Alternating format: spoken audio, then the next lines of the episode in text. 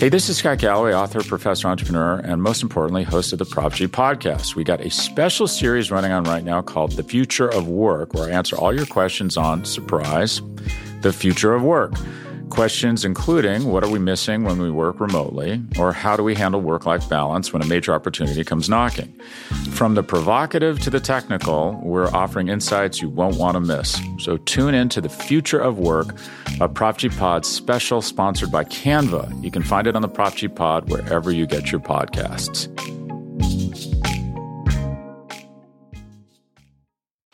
For decades, milk has been fueling women marathon runners as the OG performance drink. And in the new docu-series Running Sucks, brought to you by Team Milk, Abby Ayres takes us on a journey of self-discovery as she meets several groups of empowered women runners to find out what drives them, what fuels them, and what pushes them to go the distance.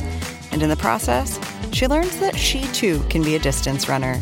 You can watch the series at runningsuckstheseries.com and register for the inaugural Every Woman's Marathon at everywomansmarathon.com.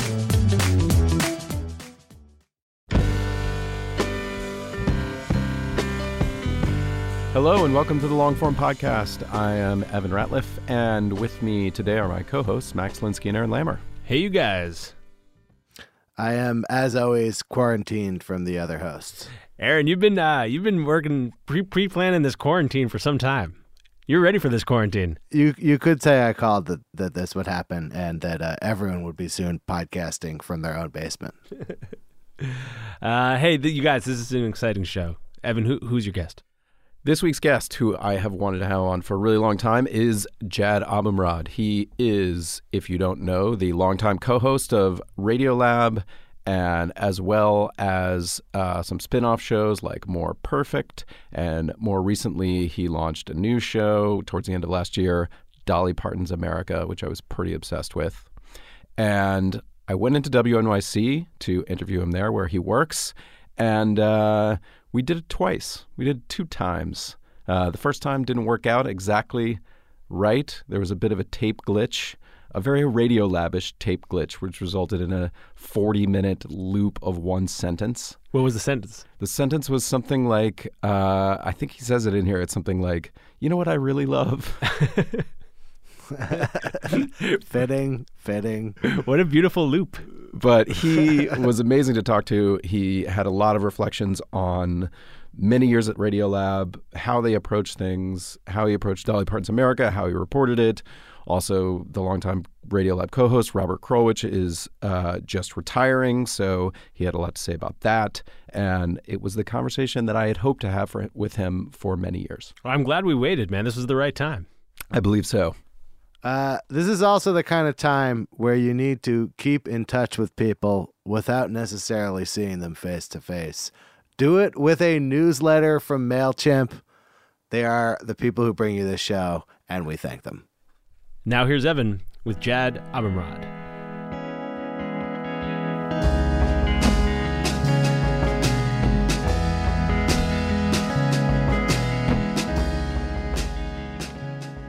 Um, I feel like I should apologize to you formally on the record for uh, dragging you in a second time. Well, you're technically dragging me in a second time, but this is me dragging you in because we screwed up the recording for you. We could call it even because I dragged you onto the podcast the first time, and now you're dragging me back. As Yes. if it just wasn't enough for you. No, it wasn't. I didn't actually say what I wanted to say.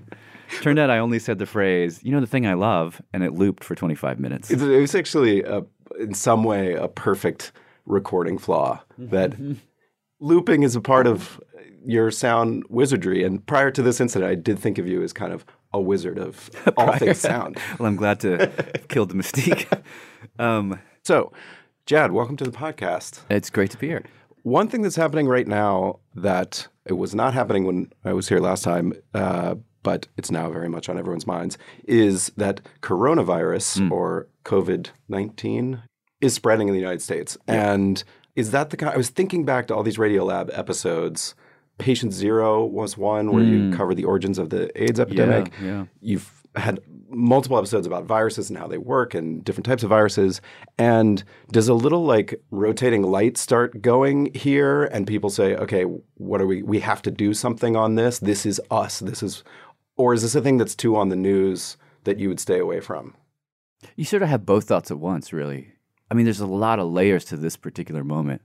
Like, there's the fact of the pandemic as it's unfolding, and then there's the, everyone's reaction to it. And both of those things are interesting, and you think, huh, can we do something on either of those things? So we have had those thoughts. Actually, uh, one of maybe my best science reporter, Molly Webster, might end up diving in and doing a thing on Corona. So you do have that thought. You also you do have the other thing, which is like, what do we bring to it? What do we add to it? Like you really do have to come at it at a perpendicular in some way. I think about it in terms of this, also in terms of the election. Like, what's useful feels like a really important question. So I'd want it to be that, you know. Well, let's let's talk about something you did do already, the Dolly Parton's America, because mm. I'm interested in the way where that fell on the sort of this is entertaining to me versus this feels like this could be useful in this this moment. Yeah, I mean it's uh, obviously we live in an America right now that we all like to talk about as being like more divided than at any point in our lifetimes, and that's probably true. We're about to go into one, and three years ago we went through an election cycle that was the most vitriolic that I can remember. I mean, you, if you study American history, you go back and you see that like there were like duels and various things. So it's never been like a great situation there, but it was really bad in 2016. And I remember like feeling as all Americans did at that point, which is that this feels horrible, but it also doesn't feel complete. It doesn't feel like the true vision of America. This isn't all that America is right now. And then I remember around the time when the presidential election was heating up, Dolly Parton was on tour and she was doing 67 dates that year. And she came through Queens. And I remember, uh, first of all, it was kind of a shock to me that the way everybody here got so excited when she came to town. Mm-hmm. Um, you know, having grown up in the South, I, of course, understood the power of Dolly, but I sort of stupidly thought it was more of a Southern regional thing. And to see all of these godless New Yorkers like just get so excited. But what was, what was even more of a surprise was that they started telling me stories about what a crazy, beautifully strange alternate vision of America exists at that show. Because you've got you got the liberals, you got the like hipsters, but you also have like men in trucker hats, you got men in drag, men in unironic trucker hats, unironic trucker hats.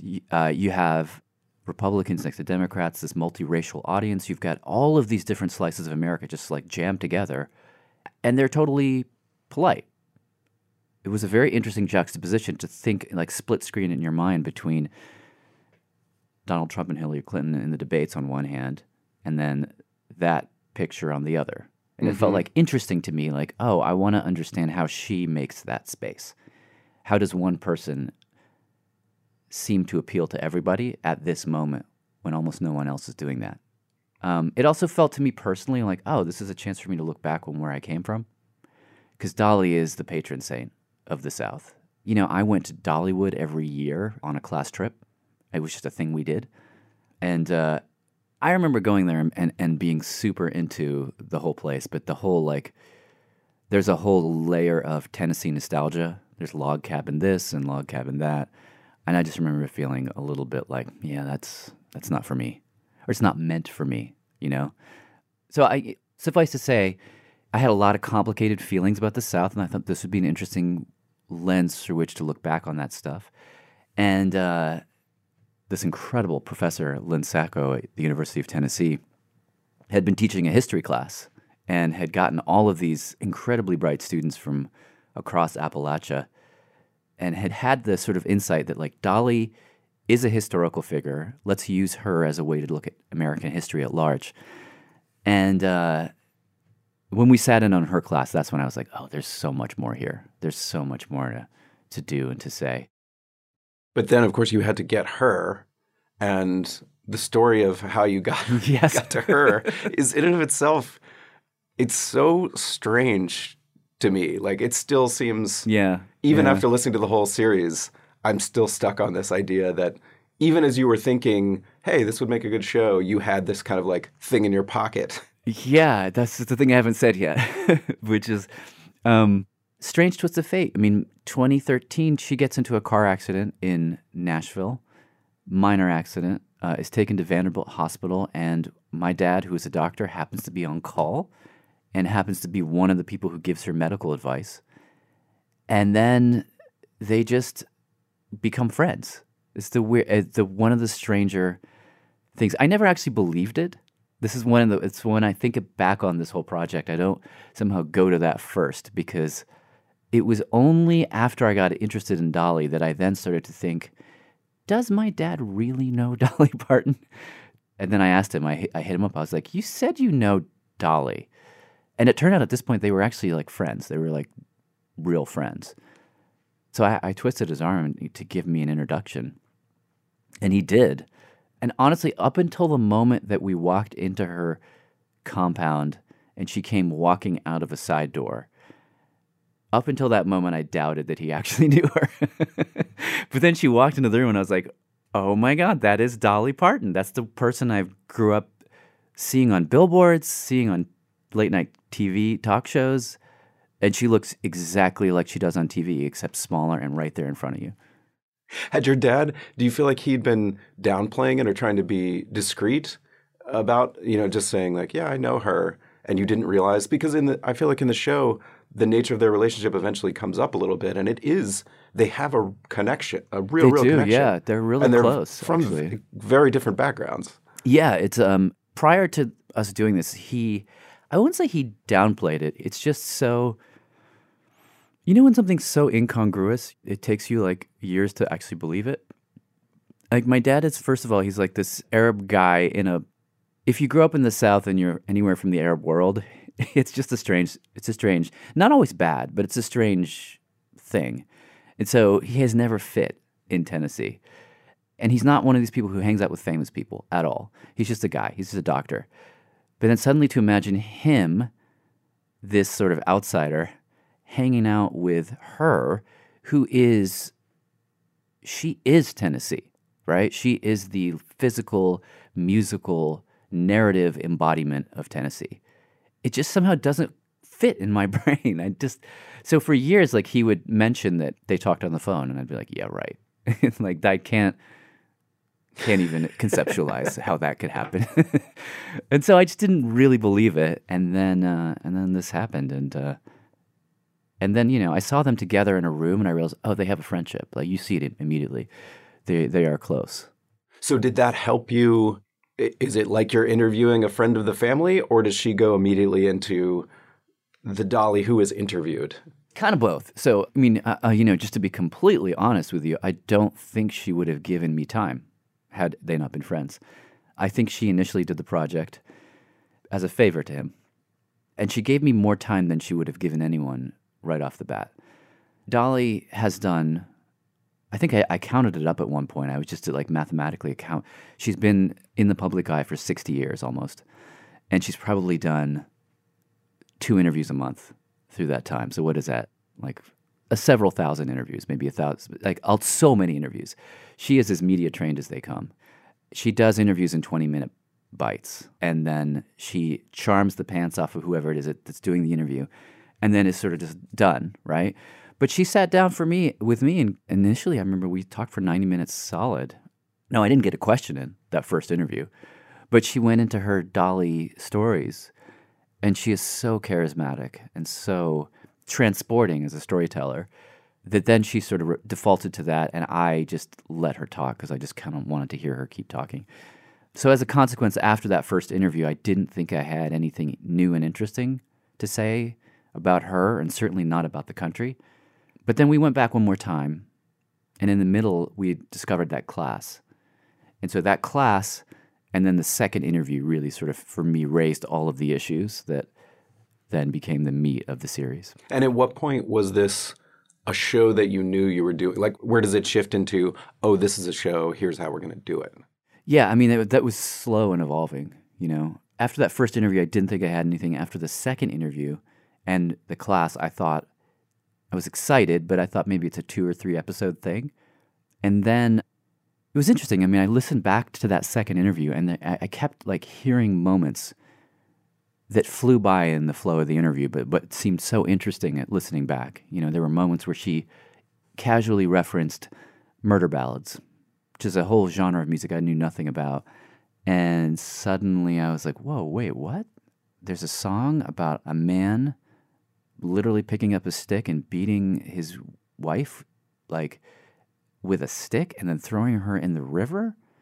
And then her mother saying that to her when she was a little girl? Wait, what? Why would the hell would that happen? What is the song? Who is the woman in the song? Like, you have all these questions, right? And so there were moments throughout that second interview where, where these, like, I think of them as wormholes opened up. And suddenly you're talking to musicologists and historians, and then entire worlds become visible that you didn't even know you didn't know about. Her biography is littered with those moments. And so, um, as we were sort of processing that second interview and doing follow up interviews just to get more context, the thing kept expanding and it w- went from initially two or three episodes to four. I pitched it to WNYC and I said, I think this is a four episode thing. And then as we were going, we start to plot it out. It looks like it's going to be six and then seven. And then by the time we actually launched the show, I was pretty sure it was nine. But then we ended up adding two along the way. So, yeah. How many? When you launched the show, how many were done, Oh, how many were done? Like done, done? or in a shape where you could quickly finish them? So the way that I, that I ended up working, which I will never do again because it was too hard, uh, was we by we I mean myself and Shima Oliaee, my producer on the project. We had mapped all of the episodes out, so we had nine mapped. We had one and a half finished, like sounding good. We could hit play and put them out there. And I had the others. We'd worked with another um, producer, Harry Fortuna, who had helped me sort of just craft the other seven in a really rough way. But they, you know, they were all like 20 minutes too long, and none of the transitions were working. It didn't have any of the sort of sound or the spirit. That sort of essayistic layer that ended up coming into the series wasn't there.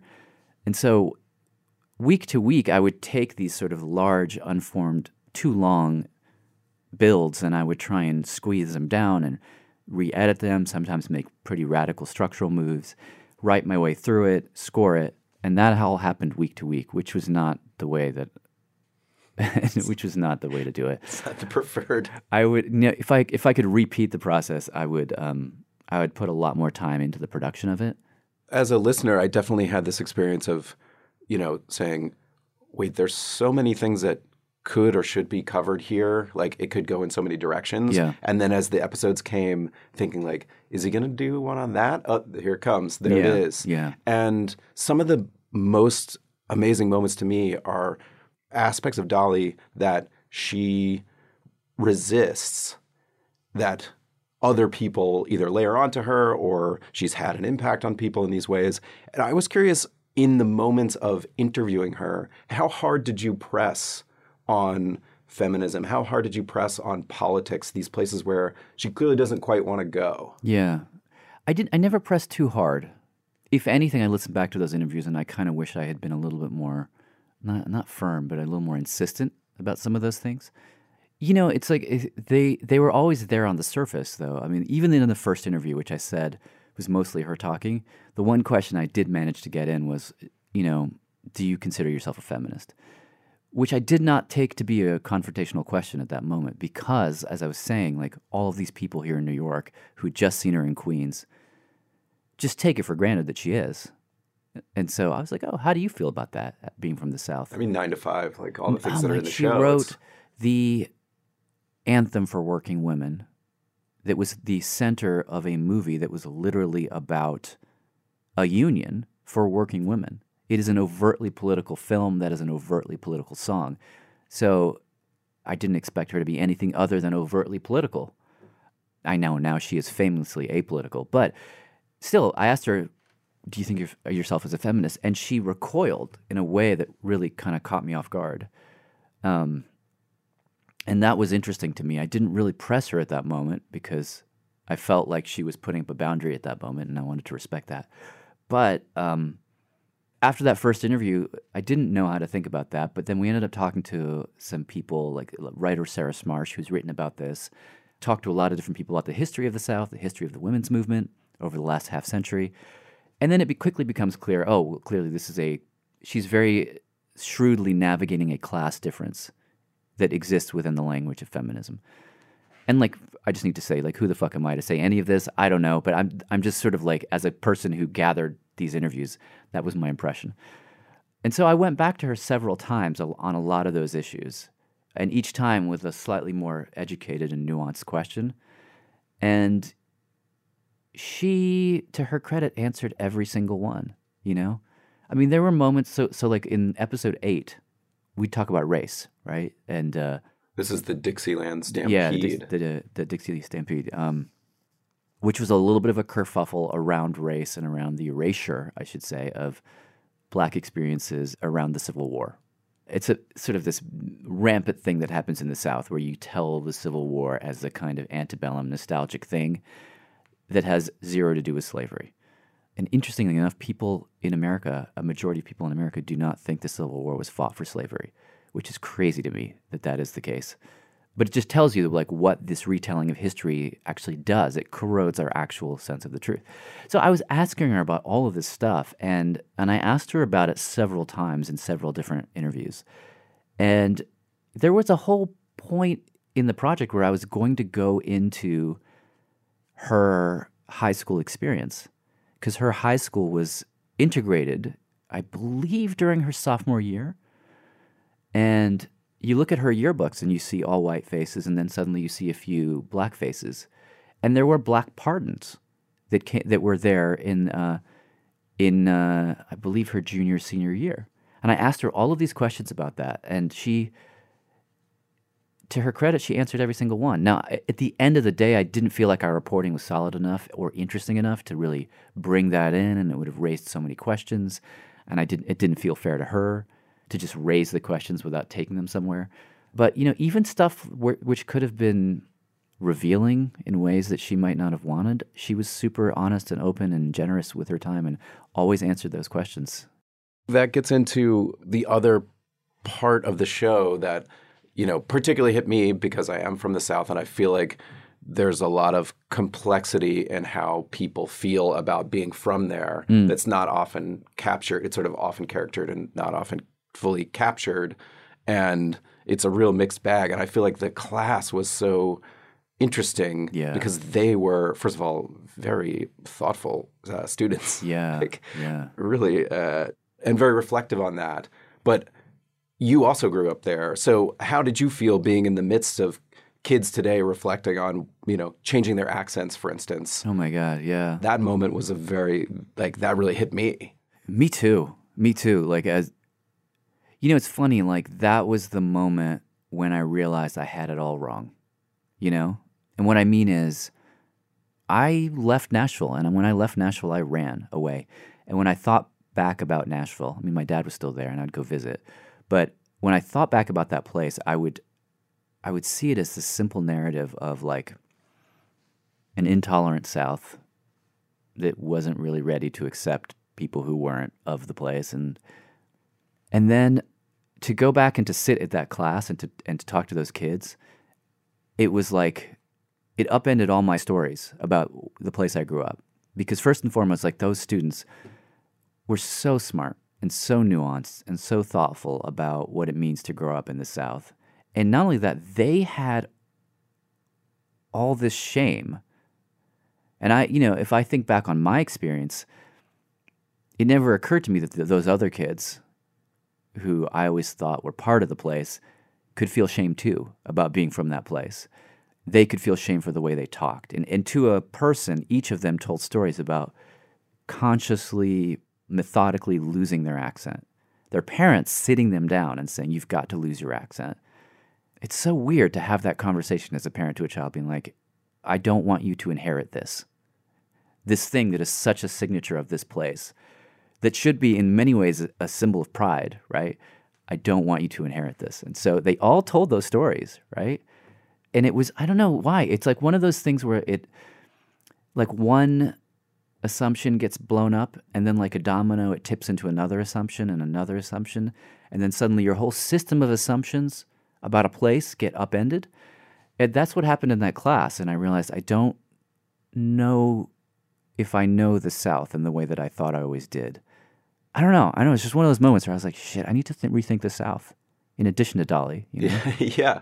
I mean, I'd never thought about it, and I've gone through my whole adult life with people saying, "Why don't you have a Southern accent?" Like I get asked that Mm-hmm. constantly, and I, it actually caused me to go ask my mom, "Why don't I have a Southern accent?" Did she tell you stories of like trying to scrub it clean? Not intentionally, but she. Both my parents are from Alabama, and she was very insistent that I have proper grammar. I mean, I think the accent part was probably rolled into that. Like, you're not going to talk like the people that I grew up around. You're going Yeah. to speak properly. Yeah. And there was a really serious emphasis on that. But the other aspect of it is if you take abstract it and say, I, you hear a story about a parent telling a child, uh, I don't want you to have an accent. You would think that was an immigrant story. I mean, that sounds like an immigrant story. Oh my God, yeah. And you end up making this connection between your father and Dolly, which is very, it sort of comes up in the show. How naturally did that evolve for you? It was it, that was organic. That was super organic. I mean, I think I had I was already in that space where I was questioning all of the things that I held as separate, right? We had already been thinking a lot about the musical origins of country music, right? We'd already encountered a person named Esther Konkara, who uh, she's known as the Kenyan Dolly Parton, and we were we had done an interview with her, and uh, she had sang "My Tennessee Mountain Home" to us over Skype, and claimed ownership of it in a way that was so interesting to me. I mean, she basically was super matter of fact, and she was like, "Well, look, we have hills out here." When I sing "My Tennessee Mountain Home," I think about these hills outside of Nairobi, and I used to sit on those hills and look out and imagine my life when I left. And so for me, that's what I'm thinking. I'm thinking about a future nostalgia in some way. And so like after that Skype call, I was really thinking a lot about like what is Dolly's music? Who is Dolly's music for? Then um Shima and I get lucky, right? We end up interviewing Dolly's nephew and bodyguard, Brian Seaver. He was the only member of the family that they made available to us. And he had never done a media interview before, and he was amazing and just a real I mean, he's a super badass. I mean, like this is a guy who who in London we saw him wrestle someone to the ground. We didn't put this in the series, but like this is a guy who protects her day in and day out. And so he's like, you don't mess with Brian. And he's just very kind of like opinionated and like just a free spirit. So he'd never done an inter- interview before, and he, he at that point, I don't think anymore. He was a chain smoker, and he's like, "I want to smoke as we talk because I'm going to be nervous, so I want to do it outside." Hey, y'all want to go see the Tennessee Mountain Home? The point at which he said this, we were at Dollywood, and we had just looked at a replica of the Tennessee Mountain Home, and I thought that replica was all that existed of it. And I, you know, on some level, it's so Disneyfied that you're like, I don't think this is real. She probably did grow up in a shack, but the shack, as it's presented in these stories, is probably like a little bit exaggerated. Yeah. And she herself, in her autobiography, has called herself a creative liar, right? So I didn't really super duper trust that this was a real place. Suddenly, he's driving us around the mountain, up 20 minutes in elevation, down a dirt road, through a giant gate to the actual Tennessee mountain home.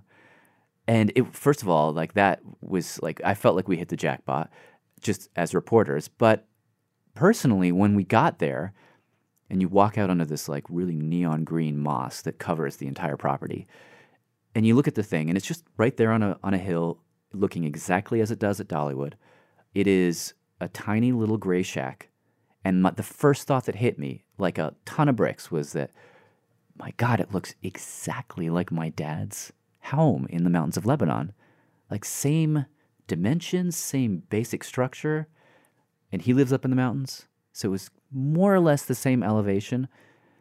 Like it smelled kind of the same weirdly. And so I don't know, it was one of those moments I was standing there and having a little bit of a deja vu feeling. And I wasn't really sure how seriously to take that. So we took a tour and went back, and it did cause me to want to interview my dad sort of a couple of days after that. And so I sat down with him and I said, This weird thing happened. Can I ask you some questions? And then we started to talk, and um, he started telling me stuff I'd never I never knew about coming from Lebanon and the pain of leaving and how he hears that in her music. So she somehow is singing his song too. And the way in which she is so loudly nostalgic for her home. She provides this kind of space for immigrants like him to hear their story in it, which was odd. And he told me all of these things about leaving that I didn't know and how all these stuff that I didn't include in the series because it felt too off the track of what we were doing. But, you know, I'd always taken him to be this guy who didn't think about his home because of the place we left was destroyed by a civil war. So the home that you had it's not only not there physically, but like the spirit and the culture and the values of the place have been torn apart. It felt to me like they left all of that behind. But then, you know, as I was talking to him, he was like, no, no way.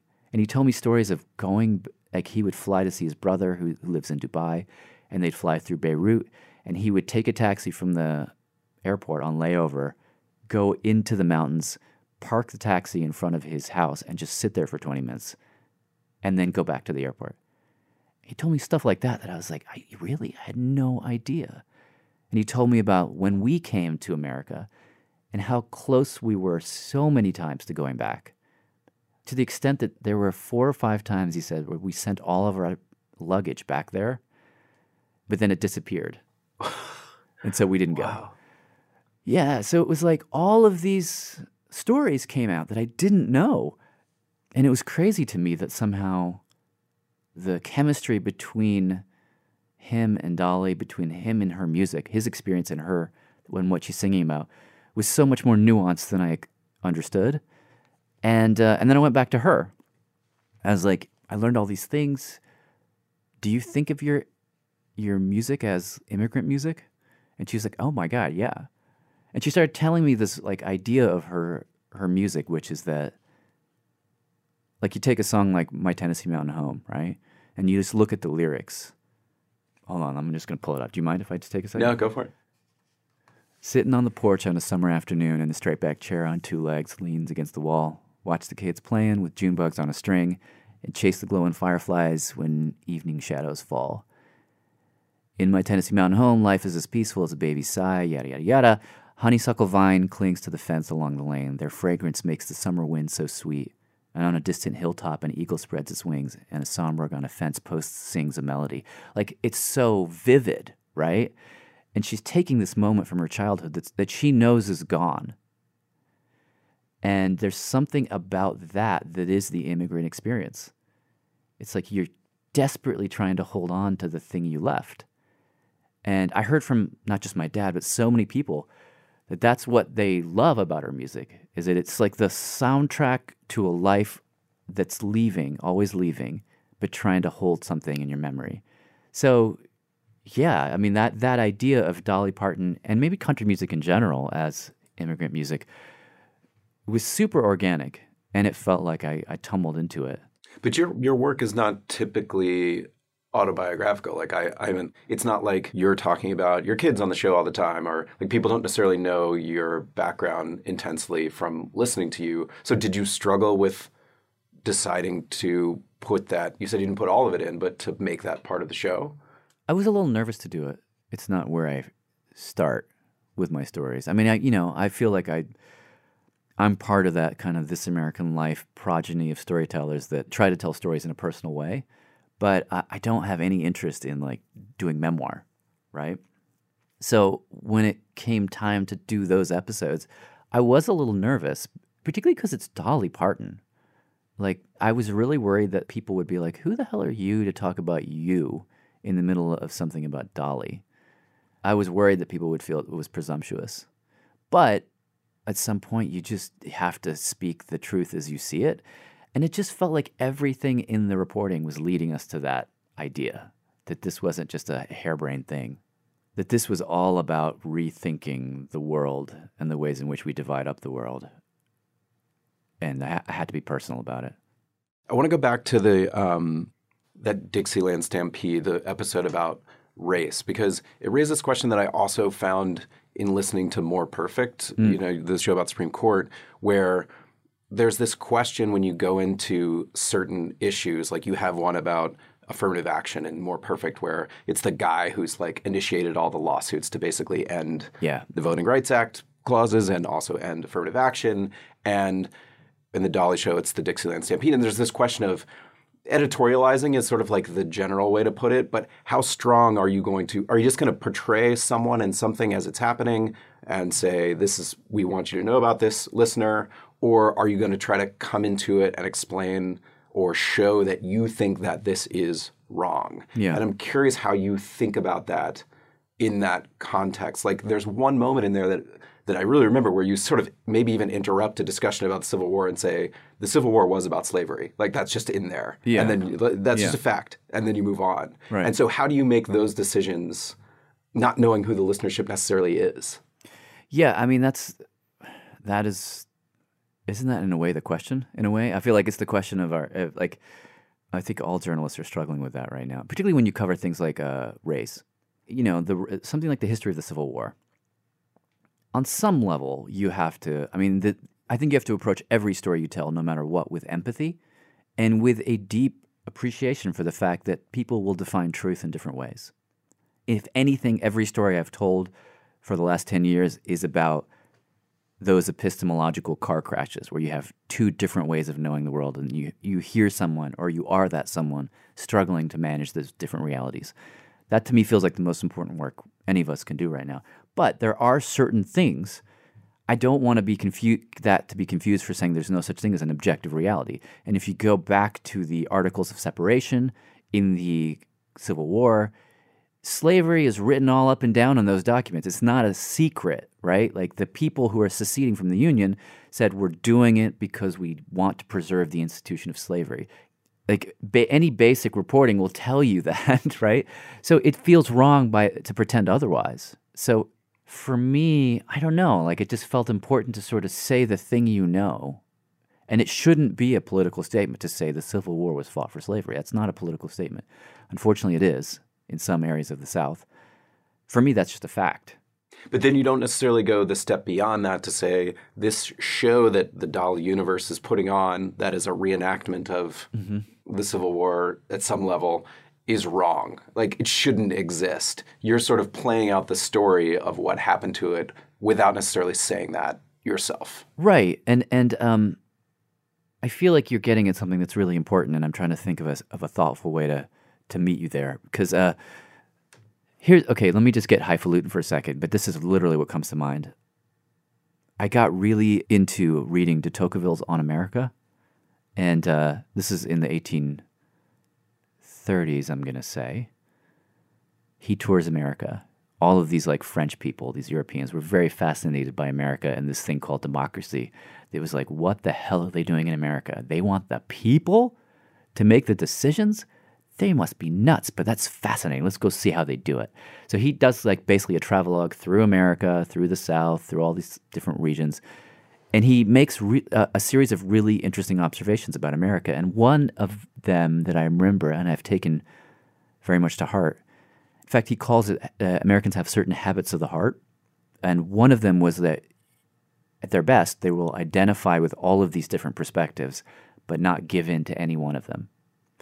And I think about that a lot as a journalist.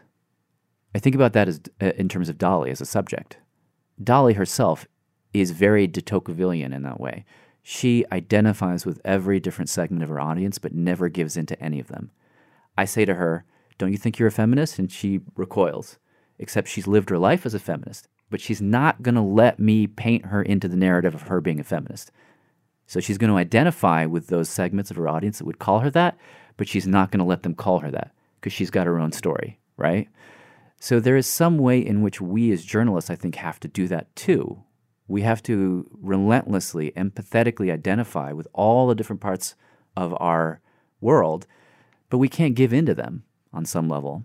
So it would have felt like giving in to say the Civil War is an open debate as to what caused it. No, slavery is what caused it. So I'm not going to give into that side. At the same time, I'm not going to over identify with one of the other sides and say, and the Dixieland Stampede is wrong. And I remember we sent that episode out early to a bunch of people, sort of sensitivity listeners, if you will. And there were people who were like, you're being way too easy on her. And I was like, I, yeah, maybe. But really, I think what you want me to do is to sort of like honor one side of the audience to the exclusion of another. And I, I can't do that. But I also can't t- say that something that this side thinks is untrue is in fact open for debate because it's not. So it's like that. I always feel like I think about de Tocqueville in those moments that there's some balance you have to strike between what you believe about the world and also shutting those beliefs up long enough so that you can identify with what someone else believes. How much do you, when you're approaching those issues, sort of trust a small group of people, your insights, a couple of producers to say, okay, I think we, I think we're getting it right, versus sort of playing the episode for a lot of people and saying, okay, does anyone see anything that we're missing here before you put it out? Because it feels like once it's out in the world in today's environment, if you get something wrong, you're going to hear about it really Yeah. quickly. Yeah. I sort of figured out a long time ago at Radio Lab that you have to do it in two stages. There's this sort of, when you're in that creative process where you don't know if it's yet a thing and it's very fragile, there's a small group of people I will show it to. Uh, initially, it was just Shima and I working on it together. But then there was, uh, we had four Radio Lab folks that had lent me their ears. And so a couple days before the deadline, they would hear it. And then with some of the thornier ones, like the later episodes that got into race, we passed it around a bit broader than that afterwards to make sure that um, you know people pointed out our blind spots and things that we should know about or notice that we didn't. And even then, you know, there was a moment where we talked about the etymology of the word redneck, and someone took issue with us and wrote an article about how we got it wrong. So you still hear about it, you know. But uh, I do it in two stages. It's like kind of keep it very, very small for the first stage while you're just trying to birth the thing. And then as it's kind of about to sort of make its first noises, I get a little bit bigger group, then you start to think about sensitivity listeners and that kind of thing. If you're dealing with like a complicated thing, I mean, Radiolab's been around that block a few times. We've bumped into some places where I kind of feel like we got it wrong, and so we sort of learned trial by fire that uh, you can't just trust your own instincts. You know, Yeah, I remember the the Yellow Rain Right, one, right? and then the more recent one was the um, Shia LaBeouf Yeah, yeah. thing. And have you? I mean, the show's been around a long time, Radiolab, and I'm curious if you know. I was looking back at old shows, and it's like you know, you did a show on race in like 2008, like mm-hmm. you know, race and science and biological basis, and the Human Genome Project and all that. And has your view evolved in terms of what those shows need to do and the controversy that they might engender because the controversy that a show engendered in 2005 it's just a it's, just a different, universe from different what universe. happens now. Yeah, yeah. I mean, it's funny. A show about race that we did at the very beginning. I don't remember exactly what was in that show, but I do know that the way that we proceeded to try and put that show together was about the intersection of science and race. Right? We tended to see things at the be- in that first phase of Radio Lab as very much trusting in the scientific monopoly on truth. And there's something deeply noble to me about. I mean, my mother has been studying one protein for 35 years, wow and I think that there's nothing more noble than that. She's trying to understand some ba- of basic science, and I love that. But I also have come to feel that it's not the only way to know what's real in the world. And uh, I think Yellow Rain was one of the first moments where I stopped trusting that science had a monopoly on the truth. can you give your capsule of what happened in that incident just so people can follow it Sure. I mean, this was a story that we were doing. A, if I remember correctly, it was a show about. I think it was called "The Fact of the Matter." So it was a show about fact finding and the Sisyphean struggle to figure out what is true and what is real. Um, and there was a series of stories in that episode. One of which was uh, a story about the prospect that chemical weapons were used in the mountains of Laos post Vietnam. So the Hmong villagers there who had allied with the United States um, when the, when the U.S. left, there were reports that uh, the Soviets had used chemical weapons on those people, and uh, this was sort of a serious allegation because the U.S. at the time used it to restart their own chemical weapons program. So scientists, very alarmed, Western scientists went over to the region to try and measure were their chemical weapons used. They felt no, there were not chemical weapons used. Based on their measurements, it was bee shit, basically. It was like these bees would do a sort of an elaborate mating thing. They'd go up into the clouds and then they'd rain down pollen, which could look like chemical weapons. So we told that story. um, we felt like we had to interview somebody who was there. That interview ended up just blowing up on us. We talked to a, a Hmong fellow and his niece who was translating, and they described um, how it was chem- there were chemical weapons used, and it was a long, long interview that got increasingly contentious, and it basically uh, it ended in tears, where it's like, why won't you believe us? And I think we moved through that interview very differently now. But at the time, we insisted on the science. We said the scientists say there was no chemical weapons, so therefore there weren't. I don't know that that was the right stance to take. And I think it blinded us to certain truths that were in the room at that point. And uh, long story short, we felt like we had to put the interview out. Like it, would have been unethical not to. But uh, we misjudged just how much we would be uh, yelled at for having done that. We looked like assholes, and rightfully. It became very interesting to me around Yellow Rain, moving forward, to almost the show became about epistemology in some way, to use a stupid word, but about different ways of knowing the world. And so the show really became the place where a scientific way of knowing bumps into lived experience or uh, identity, you know, and like from that point forward, I no longer, we barely ever tell stories where we simply trust one way of knowing to the exclusion of others. It really is the, pl- it, the stories are the place where they all kind of come smacking into each other. And so um, it's funny, like I think back to the first phase and the quintessential sound that we were always kind of going for was a whoa. It was like a whoa, wow, surprise. And then 2012 on, it's more of a, uh, well, ah. it's like that sound. It's like struggle, right? It's the sound of struggle versus the sound of wonder. Which they're somehow adjacent sounds. They're not too far from each other, but that's kind of how we've evolved. And so if we did it now, I think we would do it where it would be much more confusing and much more complicated. Whether it's two different versions of the science or whether it's like, I don't give a fuck what your scientists say. I know what happened to me, right? So it's like my own experience is truth for me. Your scientists can say something else. Like that's in so many ways the world we live in, right? We all mm-hmm. have our own truths that we carry around and we refuse to relinquish. I was like, we need to get better at telling stories like that, where you feel all the truths together and they're like duking it out. How do we do that story? And so I we we started to really, I mean, as painful as that incident was, it was the moment I really leaned into it. And I was like, I think we got to we got to do more of that. And pretty much from that moment till now, every story or almost every has had something of that struggle. I mean, I, I sort of noticed that shift just looking, go, like, kind of like looking back at the scope of stories, and at some inflection point, it went to a darker, more difficult, more complicated place. Yeah, yeah. I remember also just, I mean, it was one of these like restless things. I remember feeling like, man, we're always in the studio. We're just in the studio having these conversations and like, we should be outside. We should be out in the world. There was just a sense that like we weren't getting our hands dirty. You know what I mean? It was partially the repetition. I remember like I kept finding myself in these situations where I was sound designing the sound of a neuron. And I, there was a day where I was like, if I have to do this one more fucking time, I'm gonna throw myself out the window.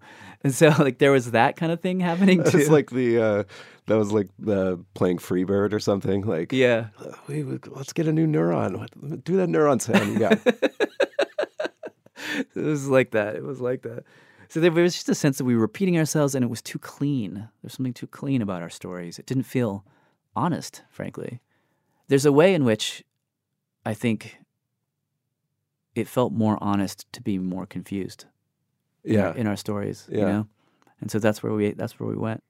when you started, to what extent was did you have a vision of what you wanted Radiolab to be? Were you sort of like, I have a, a sound idea that I want to hear on the air versus I have a concept of a show that I feel like could run for five, ten years that would do X, Y, Z?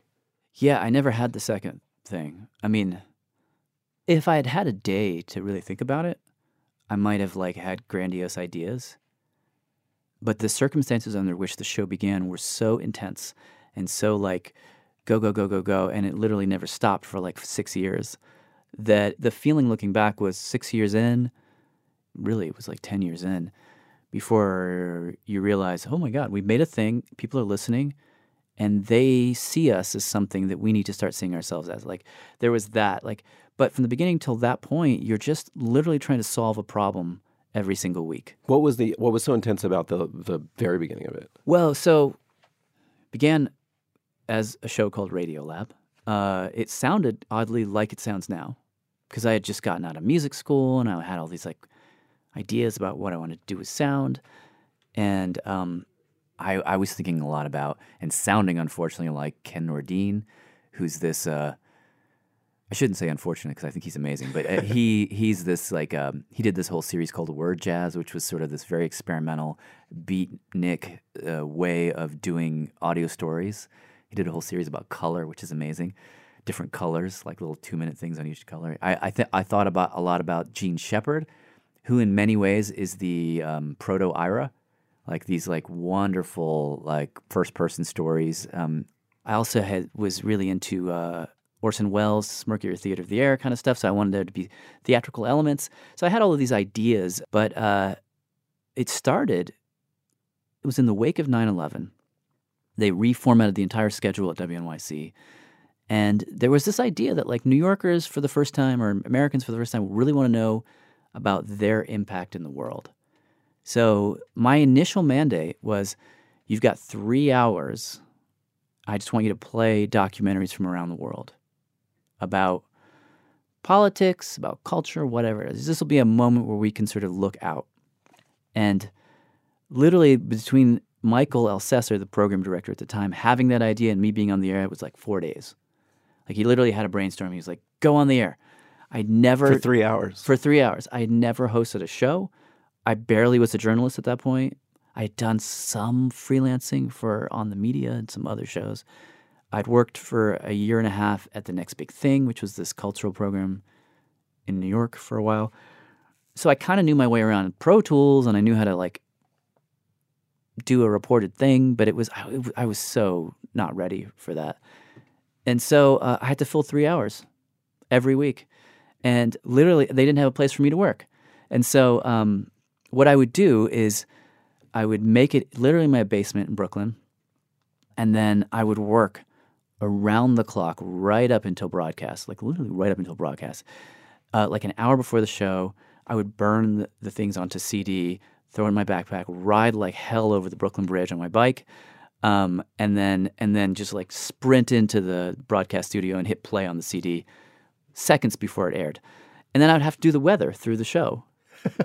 so like that was my, that was Radio Lab at the beginning, and every week I had to fill three hours. It was insane, and you know, I mean, you get these like twenty six minute documentaries from Radio Netherlands, and then you put that with a nineteen minute sound collage from Lisbon, and I'm like, ah, I've got ten minutes left over. What do I do? And so I started doing essays and weird things to try and fill the gap. And so the show, my expression on the show was initially just to fill those 10 minutes. Mm. And then as it evolved over time, I began to take the first hour and I would do something interesting there. And then the second and third hours, I just put on a big bunch of docs and quickly intro and outro the docs. But it was uh, whatever like ambitions and creative questions I had was just like I would just try and like throw them into the first hour. And uh, thankfully, so much of that stuff, I think all of it has been lost to time. yeah, yeah. I couldn't. I couldn't. I'm so glad you couldn't, early 'cause- episodes. some of it is really painful. Um, it's really painful. I think I have them saved on a hard drive somewhere. At some point, I'll I'll let other people hear them. That's really the. That's the joy of being our age. I think we're like roughly the same yeah, age. we're like right at the cusp. like all my print stuff that I first wrote that I kind of like I don't want that on the internet. It's just gone. Like the Yeah. magazine's gone, the print's gone. Yeah, now No, all of your all there forever. twenty-three-year-old mistakes would exist forever. This is the hell in which 20 year olds have to walk into, is that everything they say will be recorded forever. Um, but yeah, so like I never had a real ambition on the show. I mean, the show came into the world with such like a giant amount of space to fill and no audience, no plan for it. They didn't really even pay me that much. Like they paid me every so often, you know? So like when I actually got a salary, it felt like I won the lottery. I just was like, oh wow, I have a. And then when I finally got to hire a producer, I was like, oh my god, this. I mean, that was already like four or five years in, and uh, Wow, you it was just you producing it for those. it was just me producing years, it for the first few years. Robert and I met, and then we began to kind of sort of experiment together, bits and pieces, for a year or so. This is Robert Krulwich. Robert I- Krulwich, yeah. Our listeners, I believe, would know, but just have to make sure. Yes, yes. um, and so I don't know. It really wasn't until six or seven years in. I don't, I don't even know how long before we began to have dreams like, oh, we could be on a lot of radio stations, and we could. And then podcasting happens in 2006, podcasting 1.0, and then it was like, oh, we could be around. We could be archived. People could listen to us, and then all the stupid sound things that I do make sense suddenly. So then your your idea of what's possible grows from there, and then and then now it's like here we are. We have big plans, but uh, it took me a long time to get to a place where I even felt like I had permission to have plans. And and the evolution to, I assume the evolution to having more producers, and then suddenly you've got spin-off shows that you're doing, and shows that are Radiolab, but they're special multi-episode things.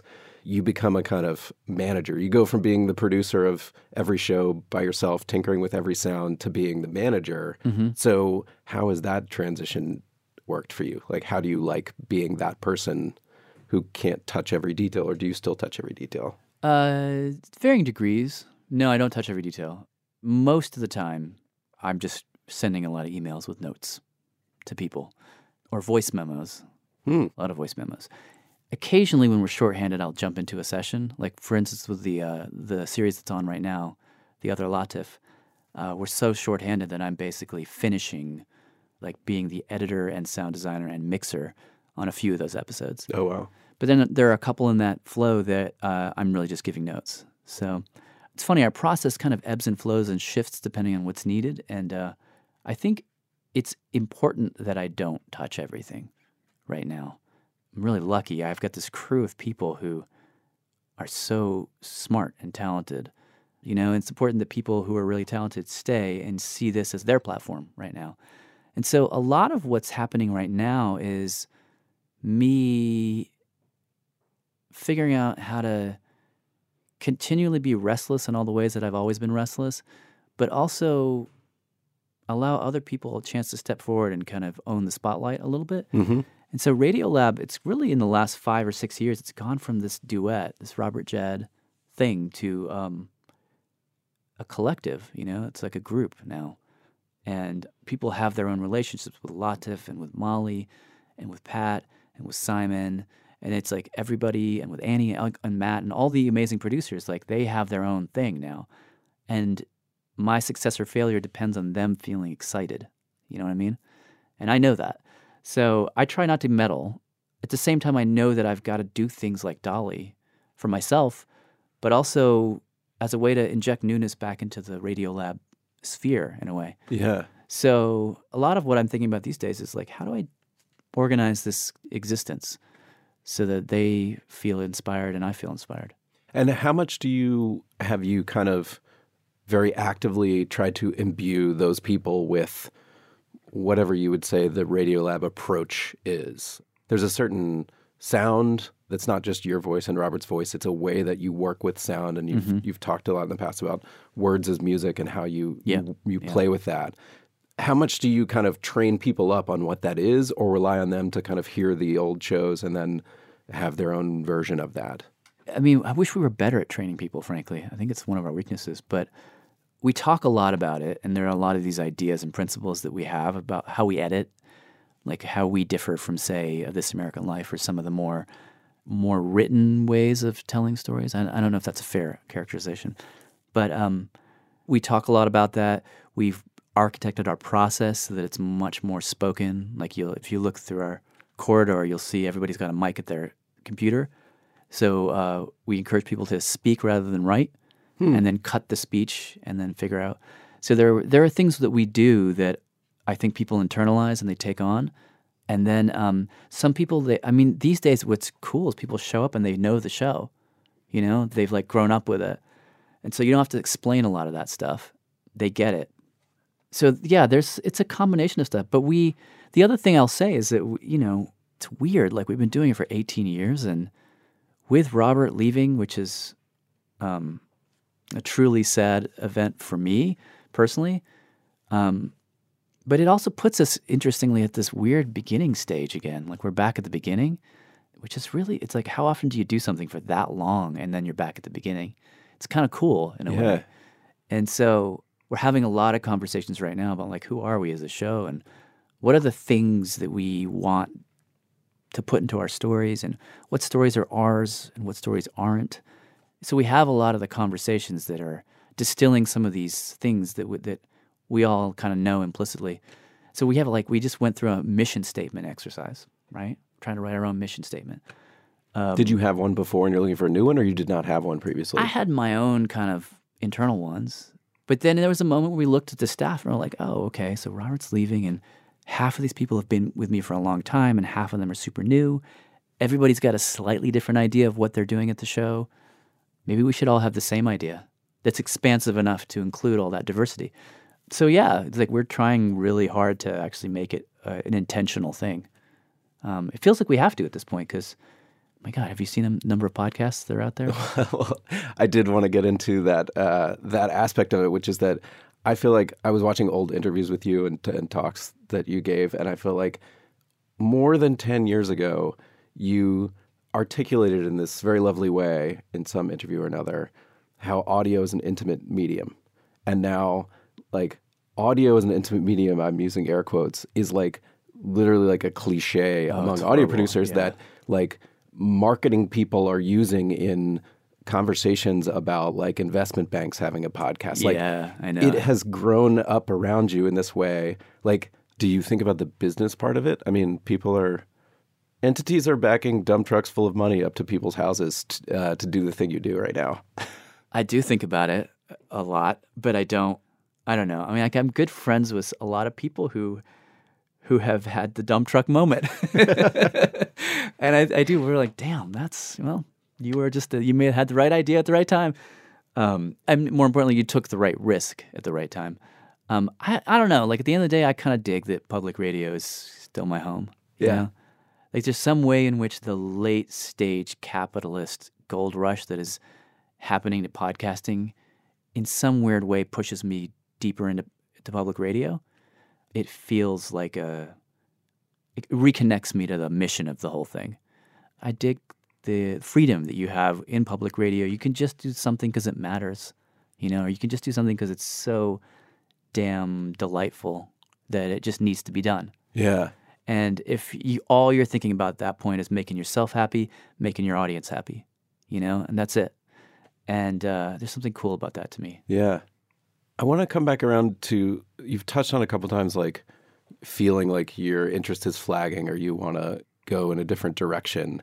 I mean, listening to the show for many years, that's always intrigued me. Just like, how do you maintain this level of curiosity? Partly just because you and Robert, in particular, on in the show, have such energy and such enthusiasm for what you're presenting to people that it's hard for me to envision you thinking like, ah, I don't, I don't know if I want to do this anymore. So I'm interested in how you've maintained that over so many shows. Yeah.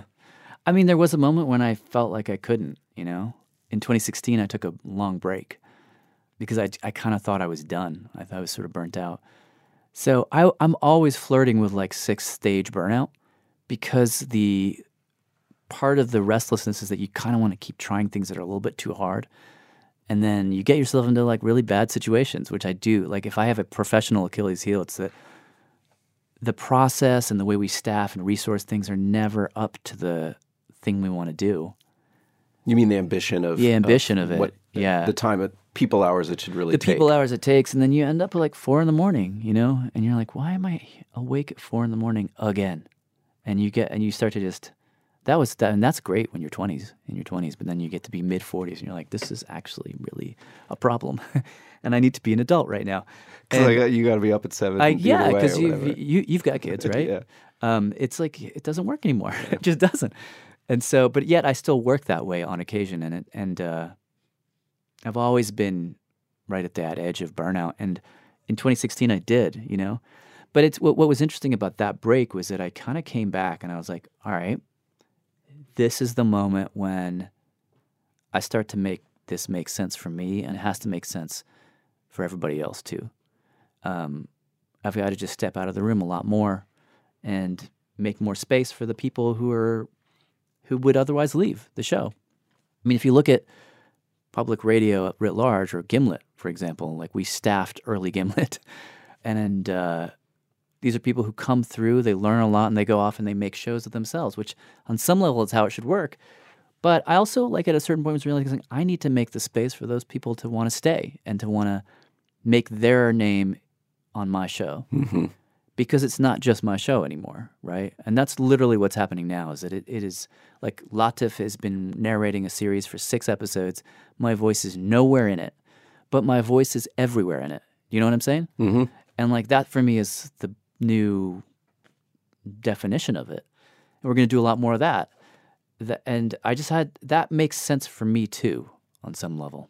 Does it stop the 4 a.m. nights, or is that Mostly, Inevitable. mostly. asking for myself? they become uh, not the norm. Now we have an all nighter a month, maybe, and not even, you know.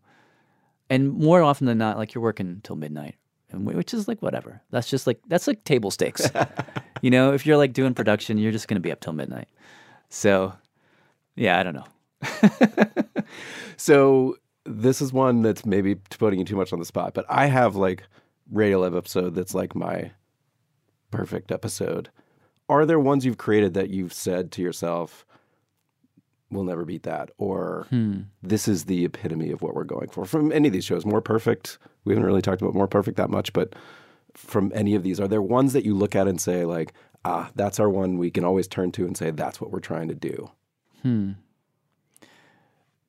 I mean, there there are moments where I feel like we we hit it right.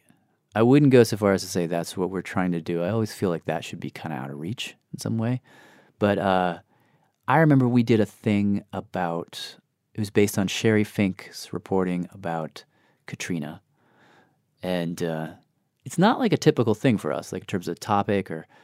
But I remember the way that we produced that felt as cinematic as we'd ever done without sound design. Like it was not a sound design heavy thing. Hmm. But in the in the writing and in the pacing and in the composition of it, it felt like a movie. And I remember hearing that and being like, yeah, that's it. Like just on a basic level of craft, I feel like we hit some high in that moment. I think about a show like Words, you know, which as a listener, like I want to feel certain things from a story or from a set of stories. And I remember that show made me feel all the things. I checked all the boxes. I felt inspired. I felt wonder. I felt challenged. I felt disturbed. Like all the things happened in that moment. Uh, so I have moments like that. I don't know that there's anything that I would point to and say that's what we're going for in its totality. Just because, like, it's such a moving target right now. I don't know what we are from one day to the other. Yeah, we're we're like a week or two out from your show with your like last show with Robert Krulwich airing the sort of goodbye show. Yeah, so yeah. it feels like it's a it is that moment. it's that moment where I can't really predict too far in advance what we're going to be. Um, it's really like what all of these people in that room over there wake up and want to think about. It's as simple as that, you know?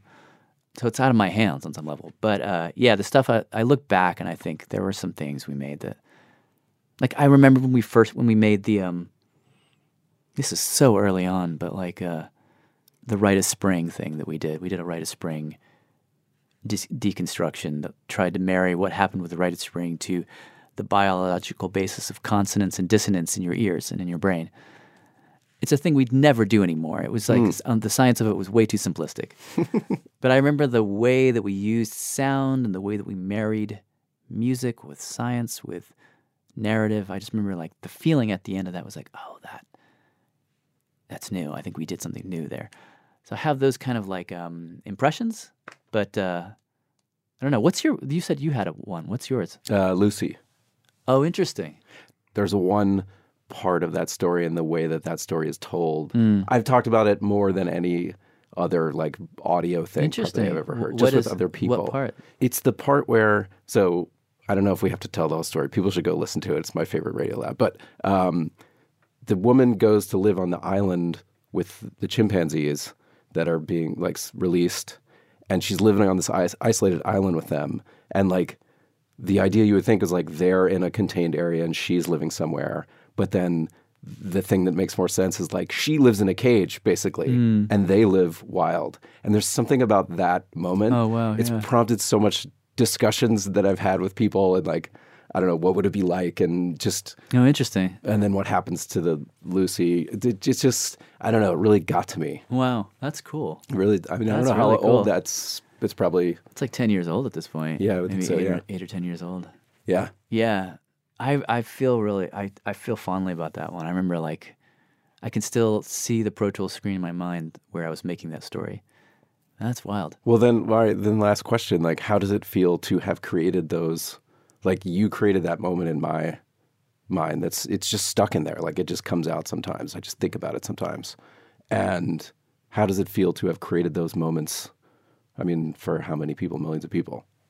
I don't know. It feels like it's almost. I don't know. I, I don't. It's it's really. It's like the greatest honor in some level, but it also doesn't feel real. You know, it's. uh Do you know that feeling in January?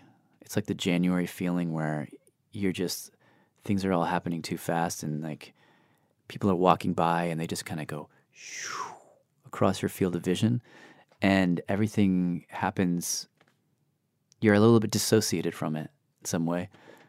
And it feels a little bit like that. It feels simultaneously like it's stuck in that for me, and it's also the antidote to that for me.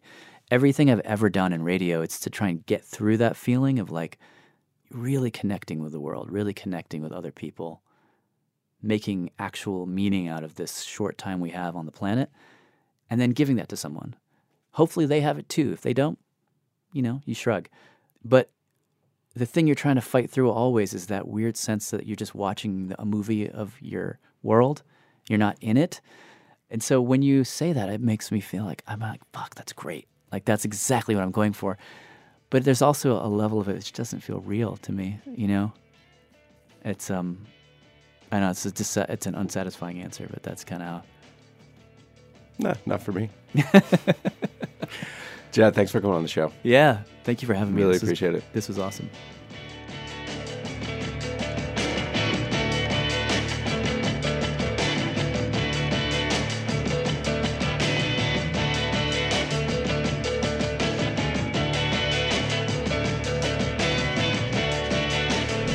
That's all for this week's long form podcast. I am Evan Ratliff, your co host. Thanks to Jad for hosting me over at WNYC and for being so generous with his time.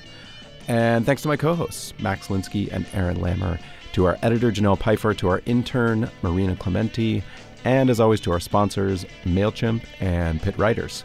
We will see you next week.